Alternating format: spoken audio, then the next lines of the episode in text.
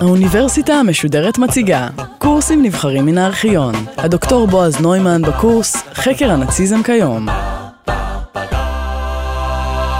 אחד המאפיינים של חקר הנאציזם כיום הוא היעדרן כמעט כליל של תזות גדולות. בשנות ה-20, ה-30 וה-60 של המאה ה-20, היו אלה התזות הפשיסטיות ששלטו בכיפת המחקר האקדמי. בשנות ה-50 היו אלה התזות הטוטליטריות.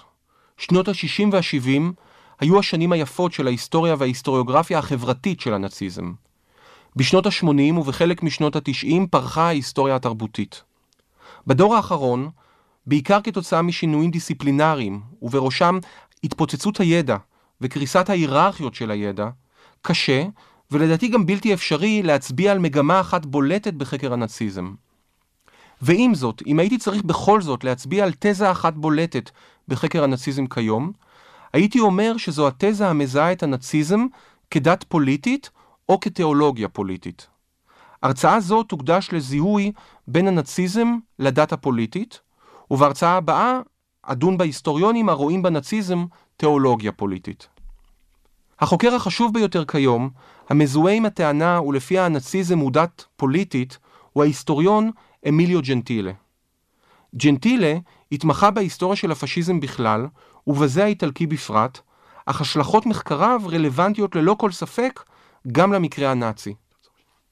לפי ג'נטילה, דת פוליטית היא במהותה סקרליזציה, או הקדשה, הפיכה לקדוש של הפוליטיקה. הסקרליזציה, לטענתו, היא הפן החשוב ביותר של הטוטליטריזם המודרני, והיא מתבטאת בהמחשה ובסימבוליזציה של הפוליטי, כלומר, בהפיכת המעשה הפוליטי לחוויה אסתטית דתית בעיקרה. ההקדשה של הפוליטי, לפי ג'נטילה, מתבטאת גם בניסוחה של דוגמה, בקיומו של מיתוס מכונן ומארגן של החברה ובריטואלים. למעשה, כמעט כל חוקר של הפוליטיקה הטוטליטרית שחי בין שתי מלחמות העולם, כבר זיהה את המאפיינים הללו של התנועות והמשטרים הטוטליטריים, בין שהיו תנועות ומשטרים של השמאל הקיצוני או של הימין הקיצוני. לפי ג'נטילה, הפיכתו של הפוליטי לסוג של קדושה, אינה רק המרכיב המיוחד והמייחד של הטוטליטריזם, אלא גם המסוכן ביותר שלו. דת פוליטית, לפי תפיסה זו, מופיעה כאשר תנועה ומשטר פוליטיים מעניקים מעמד של קדושה לישות ארצית. הישות הארצית הזו יכולה להיות האומה, הארץ, המדינה, האנושות, החברה, הגזע, הפרולטריון, ההיסטוריה, החירות או המהפכה. הישות הארצית הזו הופכת אז לעיקרון המוחלט של הקיום הקולקטיבי. הישות הזו מתפקדת כמקור העיקרי של ערכים להתנהגות של הפרטים ושל הכלל. היא מרוממת למעמד של הציווי האתי העליון של החיים הציבוריים. בכך הופכת אותה ישות ארצית למושא של הערצה ושל מסירות אפילו עד לנקודה של הקרבה עצמית.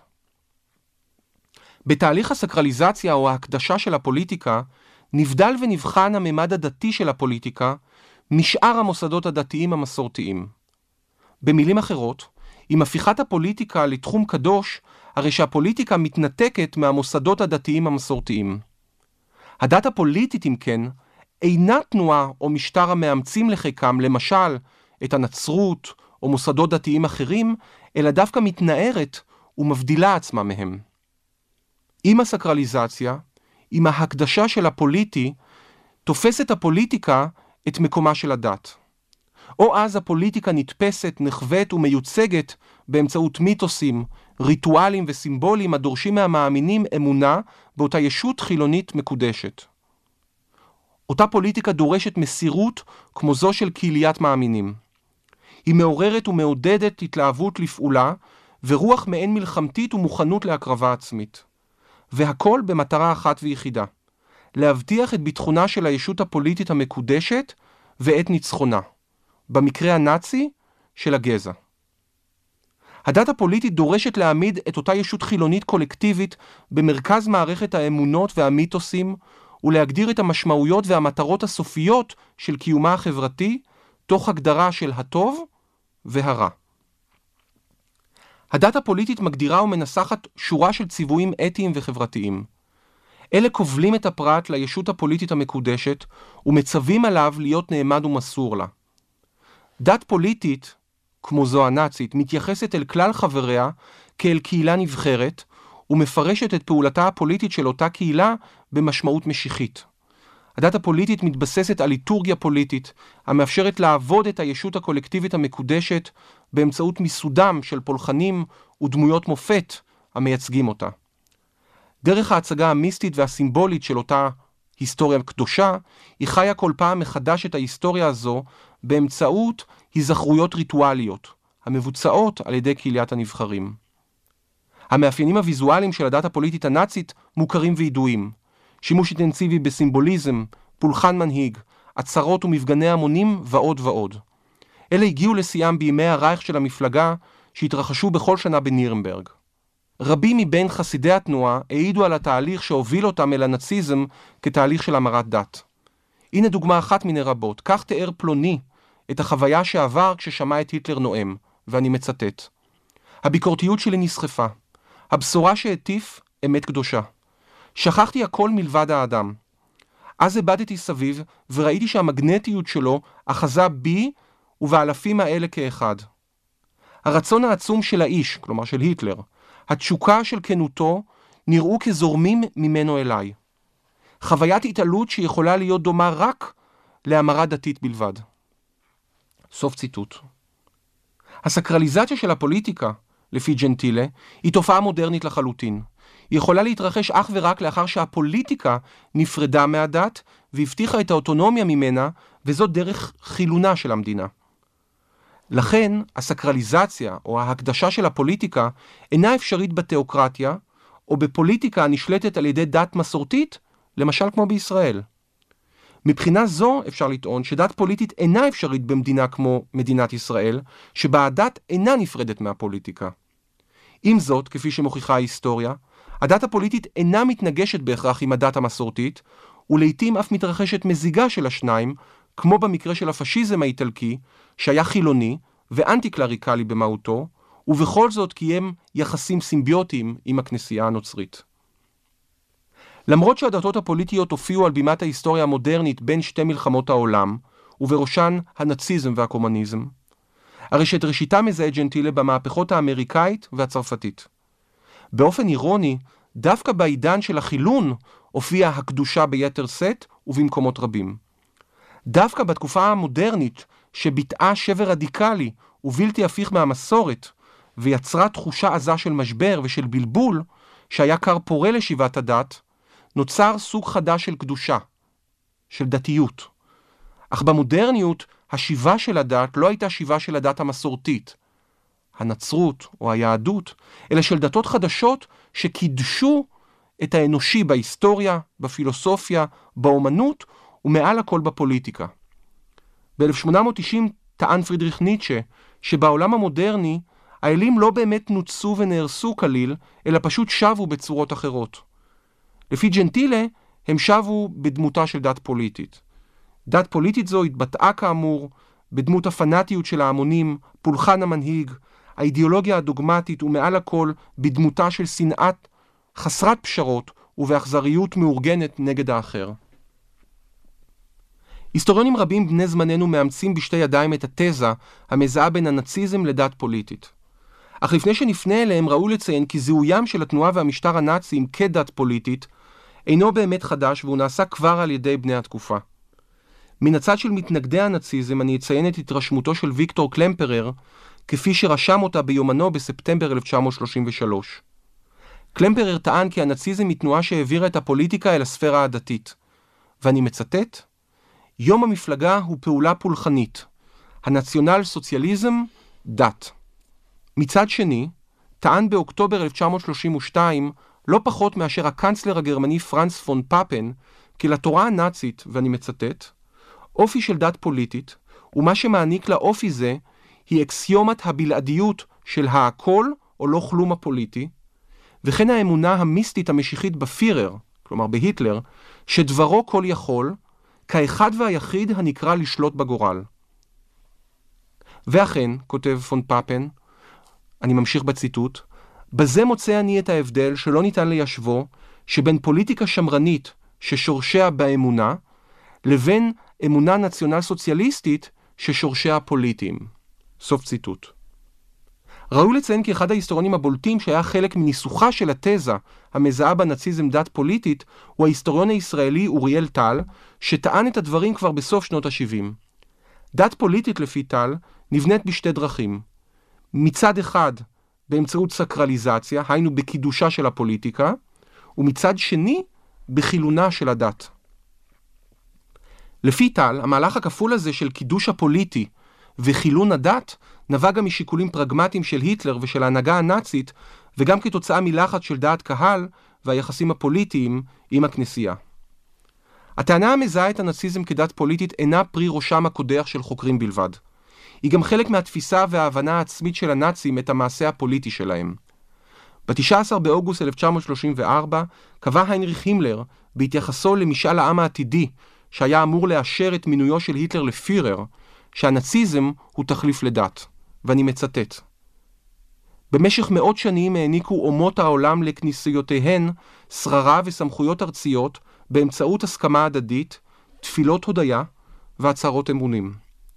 באופן דומה יביע העם הגרמני ב-19 באוגוסט את דעתו כדי להביע כלפי הפירר את אמונו הבלתי מעורער. סוף ציטוט. עם זאת, הדת לא הייתה רק אמצעי פרגמטי של המשטר הנאצי, אלא הרבה יותר מכך. כפי שקבע הפילוסוף הנאצי, ארנסט קריק, זמן קצר לאחר מינויו של היטלר לקאנצלר. וכך קבע קריק, ואני מצטט: מטרת דתנו הפוליטית היא להביא לגאולתו של הגרמני, על ידי כך שננחה אותו לניצחון על הגזעים הנחותים, שהיהודים משמש להם דוגמה, באמצעות ריצוי הפירר. סוף ציטוט. חיל החלוץ בתהליך יישומה של הדת הפוליטית הנאצית היו בין היתר יחידות האס-אס, שבמסמך האני מאמין שלהם נכתב, ואני שוב מצטט, אנו מאמינים באלוהי תבל ובייעודו של דמנו הגרמני, המשגשג לנצח מן האדמה. אנו מאמינים בעם, בנושא הדם ובפירר, שאלוהים הפקיד עלינו. סוף ציטוט. אדולף היטלר זיהה את עצמו פעמים רבות כשליח ההשגחה העליונה, אשר נקרא להנהיג את עמו, את גרמניה, ולגאול אותו מעבדות ומחרפה. היטלר אפילו תפס את עצמו כלא פחות מאשר ישו המודרני. כך, בנאום לרגל חג המולד ב-1925, הוא אומר, ואני מצטט, גם באותם ימים שבהם חי ישו, התקיים עולם חומרני שנזדהם בידי יהודים. גם אז לא הגיע הניצחון מכוחה של המדינה, אלא באמצעות תורת גאולה, שמבשרה נולד בנסיבות האומללות ביותר. גם אנו יצרנו כיום שוב תקופה מרעילה, שבה כוחה של המדינה הוא משולל כל יכולת לחלוטין. ישו גדל בעולם רקוב, הטיף את האמונה, בתחילה זכה ללעג, וחרף זאת, צמחה מתוך אמונה זאת תנועה עולמית גדולה, כלומר הנצרות. אנו חפצים, אומר היטלר, לכונן את אותו הדבר בתחום הפוליטי. את הדברים הללו קבע היטלר באמצע שנות ה-20, היינו, לאחר מלחמת העולם הראשונה והמשברים הפוליטיים, הכלכליים והחברתיים הגדולים של רפובליקת ויימר השנואה, אשר הותירו רבים בחלל ריק. בדיוק כאן נכנסו הנאצים שהציעו את עצמם כאוונגרד, שעתיד להוביל את גרמניה ואת העם הגרמני לתחייה ולגאולה. הדת הפוליטית הנאצית הציעה להמונים אסכטולוגיה, כלומר תורת אחרית הימים, בגרסה פוליטית שהבטיחה דרך לצאת מן האבדון אל עבר הגאולה הנכספת. במסגרת התנועה והמשטר הנאציים, היו לוחמי מלחמת העולם הראשונה, הנאצים, הקדושים המעונים של אותה דת פוליטית. הקדוש המעונה הידוע ביותר היה איש האס-אה, הורסט וסל, שנרצח בידי קומוניסטים ב-1930, וששיר שכתב, דיפה נהוך, הדגל מתנוסס אל על, הפך להמנון המפלגה. מתוך התפיסה המזהה את הנאציזם כדת פוליטית, הציע ההיסטוריון מייקל ברלי הסבר אלטרנטיבי לפשעי הנאציזם בכלל ולשואה בפרט.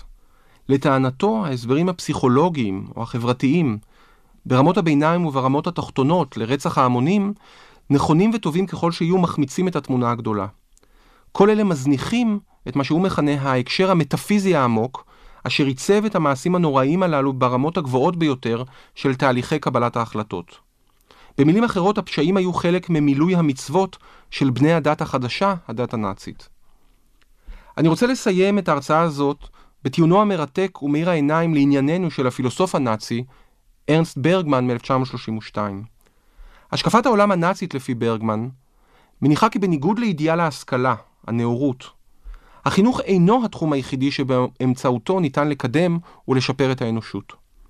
את האנושות אפשר לשפר גם באמצעים אחרים, קשוחים ואלימים הרבה יותר, כמו ויסות של גלי הגירה, חיסול של קבוצות אוכלוסייה המוגדרות כחיים שאינם כשירים לחיותם, כדוגמת אידיוטים, רפי שכל, אלכוהוליסטים, חולי אפילפסיה, פושעים מועדים ואחרים, וגם באמצעות סלקציה. ברגמן מנסח הומניזם מסוג חדש, הומניזם נאצי, הומניזם שאותו הוא מכנה הומניזם של טרום לידה. ההומניזם הזה גואל את האדם ברגע לידתו, וזאת בניגוד להומניזם הנוצרי המבקש לגאול את האדם עם ולאחר מותו. הנאציזם, אם כן, אינו מציע גאולה מהחיים, גאולה שתבוא לאחר החיים, כמו הנצרות, אלא גאולה אל החיים. הנצרות, סבר ברגמן, התייחסה אל האדם באופן קליני כאשר גאלה אותו מגופו אל מעבר לחיים. הגוף נזכור מזוהה בנצרות עם החטא. הנאצים, לעומת זאת, גואלים את האדם עם גיחתו אל אוויר העולם. ומהי המסקנה מכל זה? שיש למנוע את בואם של בני אדם חולים, נכים, פגומים, לא ראויים, על פי הנאצים, אל אוויר העולם, וכן לחסל את אלה שכבר ראו את אור היום. טענה זו של ברגמן ורבות אחרות תהיינה על הבסיס הפילוסופי, המטאפיזי, למשל לפרויקט העיקור הנאצי, וכן לפרויקט עמותות החסד של מי שהוגדרו כחולים וכנכים, החיים חיים שאינם ראויים לחיותם. באופן עקיף, טיעונים מסוג זה ישמשו גם להצדקת השואה. ולענייננו כאן. הנאצים, מסכם ברגמן, אינם מאמינים בישו, כיוון שהם רואים בעצמם את ישו החדש. ואני מצטט, אנו רוצים להיות רופאי האדם, מושיעיו ומציליו בהתאם לאתיקה ההירואית שלנו. אנו רוצים לרפא ולגאול את האדם כאשר הוא נולד, ולא כאשר הוא מת. סוף ציטוט. הוא שנאמר, הנאציזם כדת פוליטית, הנאציזם כתחייתו מחדש של ישו. ישו מר ואכזר.